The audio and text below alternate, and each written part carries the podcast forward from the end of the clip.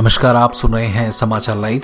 मैं हूँ त्रिभुवन शर्मा, आपके सामने फिर हाजिर देश और दुनिया की पाँच बड़ी खबरों के साथ। इस साल गणतंत्र दिवस के मौके पर भारत के अटारी बॉर्डर और पाकिस्तान के वाघा बॉर्डर पर संयुक्त परेड का आयोजन नहीं किया जाएगा।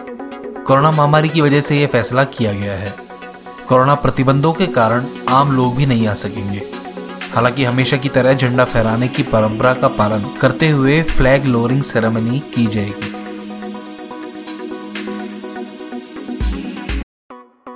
पश्चिम बंगाल में चुनावों से पहले ही राजनीतिक गर्मी तेज हो गई है। पश्चिम बंगाल की मुख्यमंत्री ममता बनर्जी ने शुभेंदु अधिकारी के गढ़ नंदीग्राम से चुनाव लड़ने का ऐलान कर दिया है। शुभेंदु अधिकारी पहले ममता बनर्जी की पार्टी से ही थे और हाल ही में उन्होंने बीजेपी का दामन थाम लिया है। मीडिया रिपोर्ट्स के अनुसार ममता बनर्जी अपनी परंपरागत सीट भवानीपुर से भी चुनाव लड़ेंगी।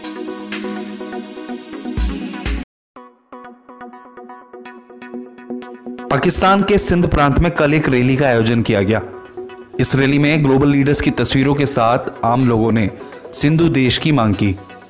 खास बात यह भी है कि प्रधानमंत्री मोदी की तस्वीर भी उन ग्लोबल लीडर्स की तस्वीरों में शामिल थी।